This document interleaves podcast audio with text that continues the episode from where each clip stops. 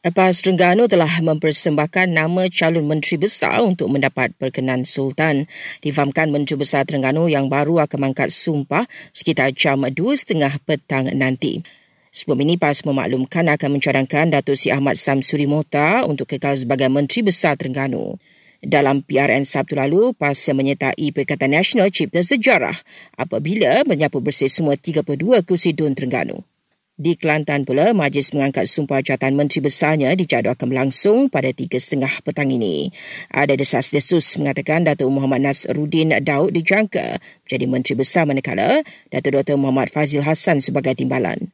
Sementara itu, sejarah baru politik tercipta apabila pucuk pimpinan DAP memutuskan seorang adun daripada AMNO mewakili BN akan dilantik sebagai Exco Pulau Pinang.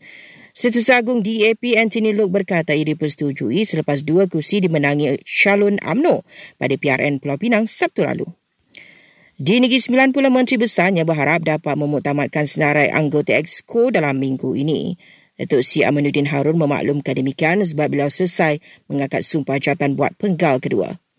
Pihak berkuasa Australia tahan seorang penumpang yang didakwa mencetus gangguan dalam sebuah pesawat Malaysia Airlines. Kejadian itu juga menyebabkan pesawat yang dalam penerbangan dari Sydney ke KL itu terpaksa berpatah balik. Akhir sekali, Dewan Perwakilan dan Senat Thailand akan bermesyuarat esok untuk menetapkan tarikh mengundi Perdana Menteri baru negara itu.